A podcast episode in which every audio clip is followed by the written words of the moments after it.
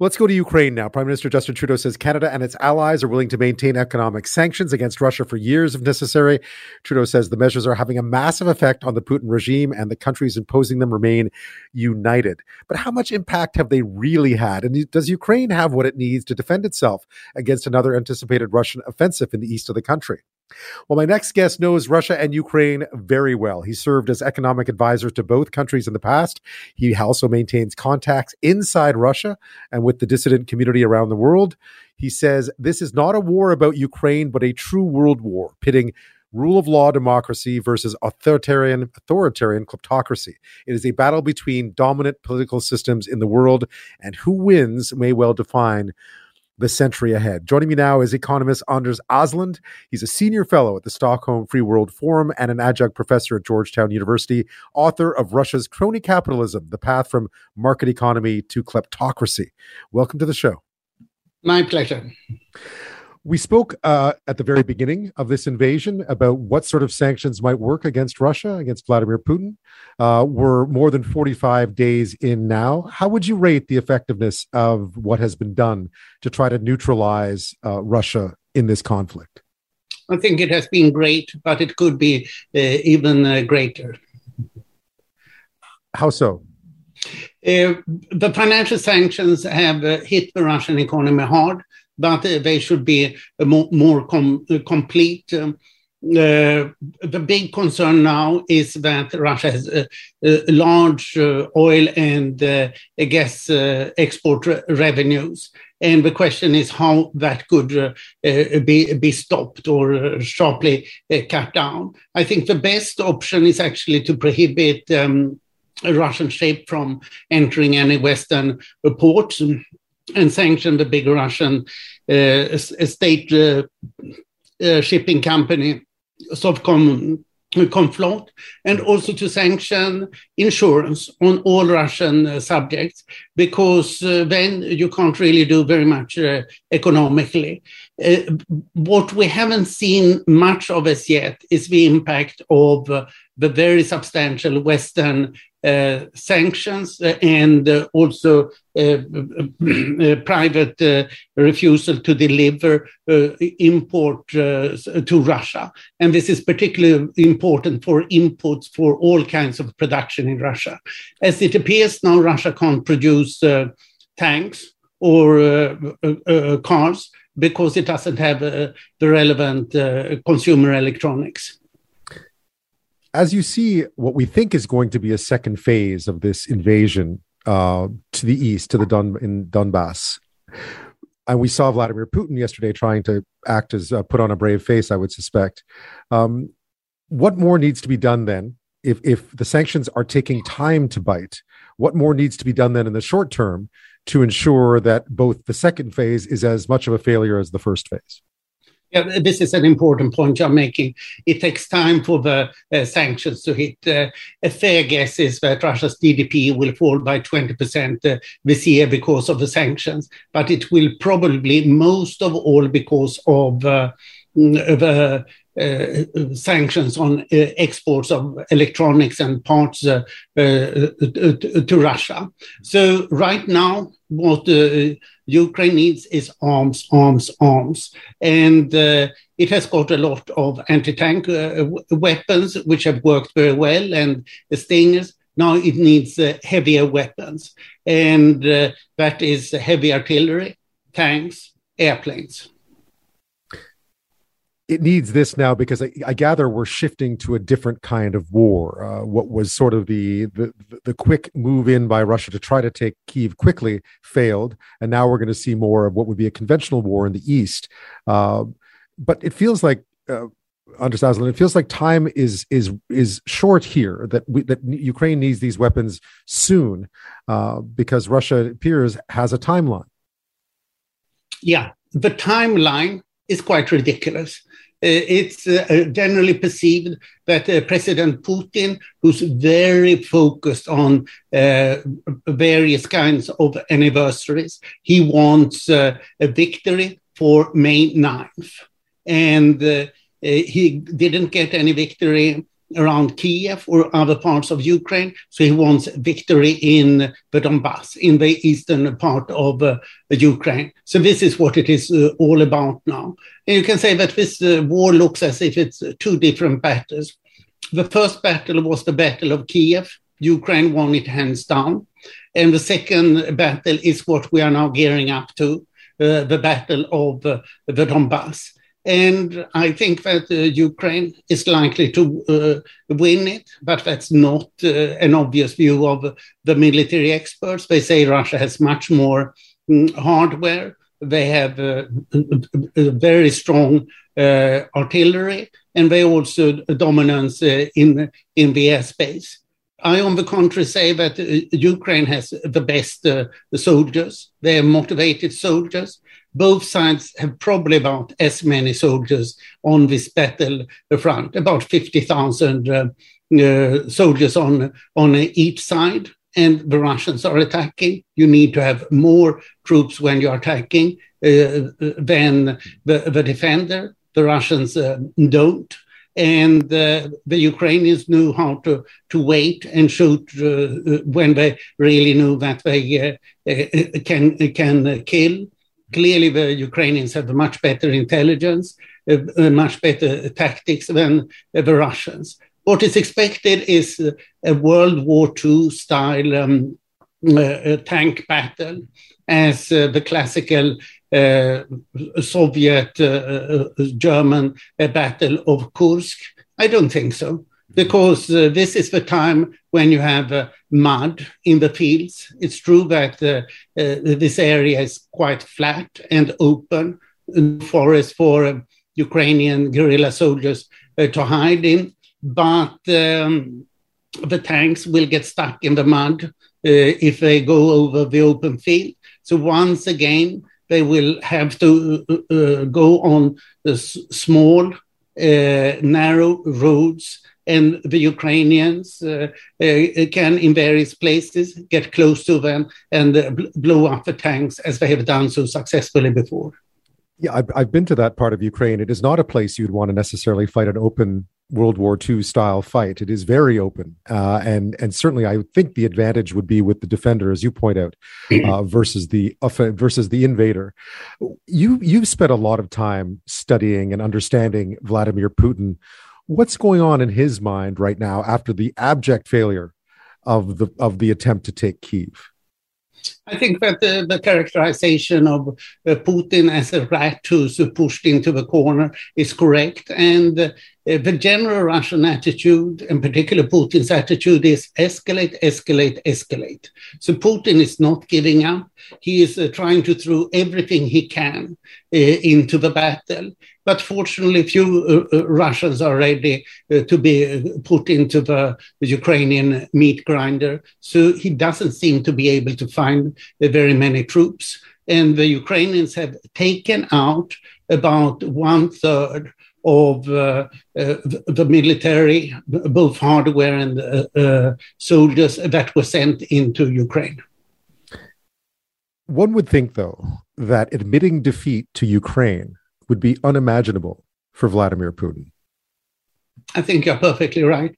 So therefore, I think that this will be uh, Vladimir Putin's uh, last battle. And the question is if he will be thrown out because uh, he fails the war. The parallel here historically would be the Russia-Japanese War of 1904-1905, which was as uh, big as uh, Putin's war on Ukraine seems to be, uh, become. And the other element is uh, that the Russian is uh, collapsing behind him because of his bizarre policies. I'm speaking with Anders Åslund, the senior fellow at the Stockholm Free World Forum, an adjunct professor at Georgetown University, and author of Russia's Crony Capitalism The Path from Market Economy to Kleptocracy. We're talking about uh, the invasion of Ukraine by Russia more than 45 days in now. What's happened? What lies ahead? And certainly what's going through Vladimir Putin's mind now that what we believe to have been his plans have been scuttled at the beginning, and there seems to be a second phase of this invasion about to take place. When we come back, we'll talk a bit more about what could happen to Vladimir Putin. Is there anyone around? Around him. Uh, these sanctions obviously targeting oligarchs. We've seen some action today in Jersey against Roman Abramovich. Um, is anything collapsing in on Vladimir Putin's inner circle. That's next. I'm speaking with economist Anders Åslund, a senior fellow at the Stockholm Free World Forum, author of Russia's Crony Capitalism The Path from Market Economy to Kleptocracy. Uh, last we spoke, we talked a lot about what kind of pressure could be put on Vladimir Putin's inner circle, whether it be uh, you know, the military or, or, or intelligence side of it or the oligarchs around him. How much pressure is being put on them? And has it had any effect at all, do you think, on Vladimir Putin's inner circle or his calculations? uh, both the Russians who have some insight say is that what's important is to hit Putin's uh, uh, private circle and hit it as, as high a level as possible. I think it was very important that uh, Putin's uh, two grown up daughters were sanctioned recently. I think it's important that all of the, the oligarchs that really work closely with uh, Putin have uh, now been sanctioned. I don't think it's important that uh, a lot of state officials and uh, oligarchs uh, are being sanctioned. These state officials are not uh, traveling abroad in, any case, while um, the oligarchs uh, that are outside the Putin circle, uh, they are not of uh, much impact on Putin in any case. When you look at the implications of this war, and I know that you were quoted uh, recently as talking about this being sort of a third world war in the sense that it is the liberal democratic order versus the autocratic order. Uh, how important is it then, in that case, that Russia lose this second phase of this battle in the east, uh, and that it be sent a final message that that we will, you know, the the opponents will continue to fight back as long as it threatens Ukraine. It's enormously important. So, if Russia, contrary to my expectation, would win this uh, battle over Donbass, what would Putin do then? He would proceed. He would try to uh, take uh, Kiev again, uh, and that would be a disaster if he succeeds in doing that, what would he do next? Well, Georgia and Moldova are the obvious next uh, targets. And after that, uh, the Baltic states uh, are in danger. So Putin is not going to be stopped. We should look uh, uh upon him as we looked upon, uh, our ancestors looked upon Adolf Hitler during World War II. And after June 1941, Winston Churchill was absolutely clear.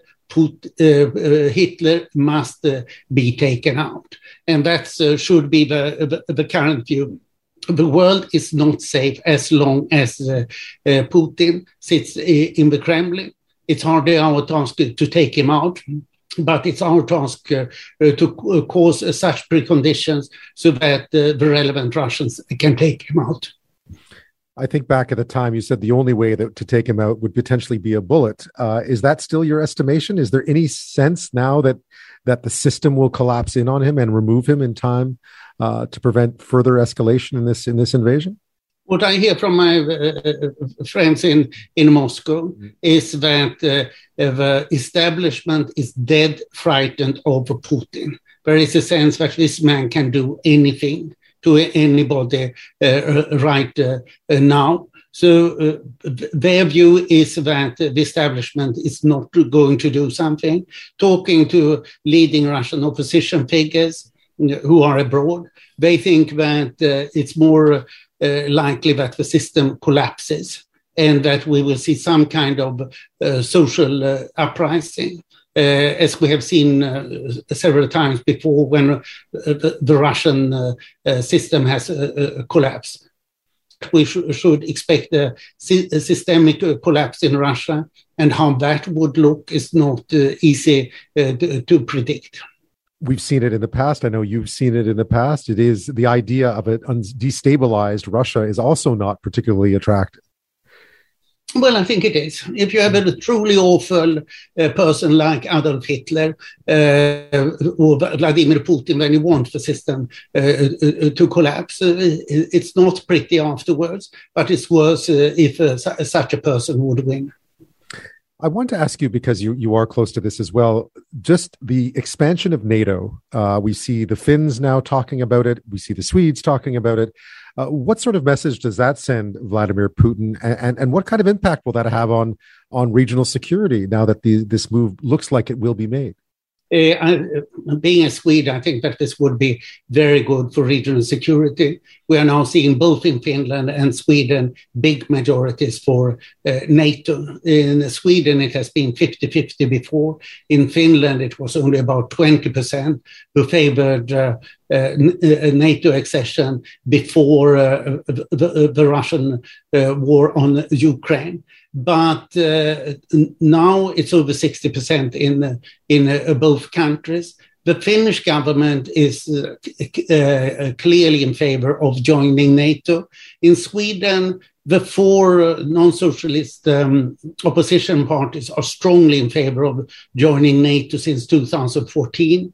Now the Social Democratic Party, that is uh, pivotal, is finding uh, a majority among the voters wanting to join NATO. So I bet that they will quickly rethink, but they have not quite done so. Uh, the Swedish Prime Minister Magdalena Andersson today in the press conference said that we are going to rethink, but we have not quite done so as yet. If we look now then at the at the 45 days or more now since the initial invasion and when we last spoke, uh, in summation, how would you assess what you've seen unfold in the last 45 days since Vladimir Putin made the decision to launch his so called special military operation? Yeah, I mean, the summary is that this has been a devastating uh, uh, uh, failure of Putin. Everything has, uh, has uh, gone, gone wrong. And I think that uh, everything will continue to go wrong having said that, there is a contrary expectation. For example, from the Finnish Winter War, when Stalin started off as uh, uh, badly as Putin, that is in 1939, and then he came back and uh, um, made uh, some success. And therefore, a lot of military specialists think that Putin will uh, rethink. Uh, I d- don't quite think so. I think that Putin tries to run this war himself what he told us uh, yesterday was essentially that uh, he had planned this together with the general staff. Uh, he took the responsibility of us on himself, and he said that everything is going to according to plan, which everybody who has some information uh, can see that, uh, that that is not true. Uh, but this is typical Putin digging in. It was also notable that in his defense of uh, uh, his war, Putin said that he had to defend Russia against attack from Ukraine, uh, well, uh, which is completely wrong. And he had completely forgotten about NATO or that there would be NATO bases in, in Ukraine. So he's uh, changed um, his idea why he's pursuing this war. He, he, lies so much that he can't even put his own lies together or try to make them consistent. Anders Åslund, it is certainly interesting times. Thank you so much for your insight. Fascinating as always. I appreciate it. My pleasure as always.